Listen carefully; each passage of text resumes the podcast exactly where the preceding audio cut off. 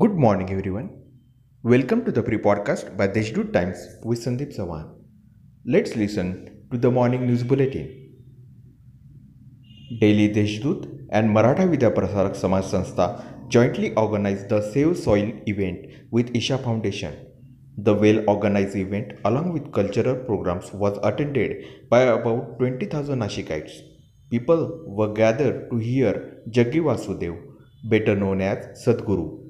Nashikites who came to listen to Sadhguru were surprised as the Deshdoot used a technology which could translate Sadhguru's live speech into Marathi language. The police department also played a crucial role to conduct the event smoothly. As the Nashik city experienced rains on June 9 and June 10, it was expected that the city will witness the rain on June 11 too. Instead of that, the team of Deshdoot and MVPS continued its preparation with a strong will. Nature also came to the rescue and the rains took a break on Saturday, making the weather pleasant and event memorable for the Nashikites.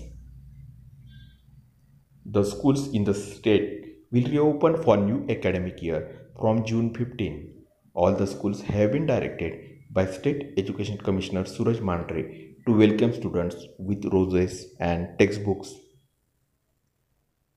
Union Home Minister Amit Shah will be in Nashik to celebrate International Day of Yoga on June 21st at Trimbakeshwar Temple Town.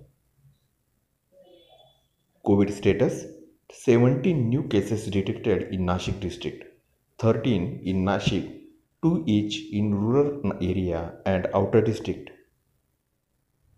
That's all for today's important news.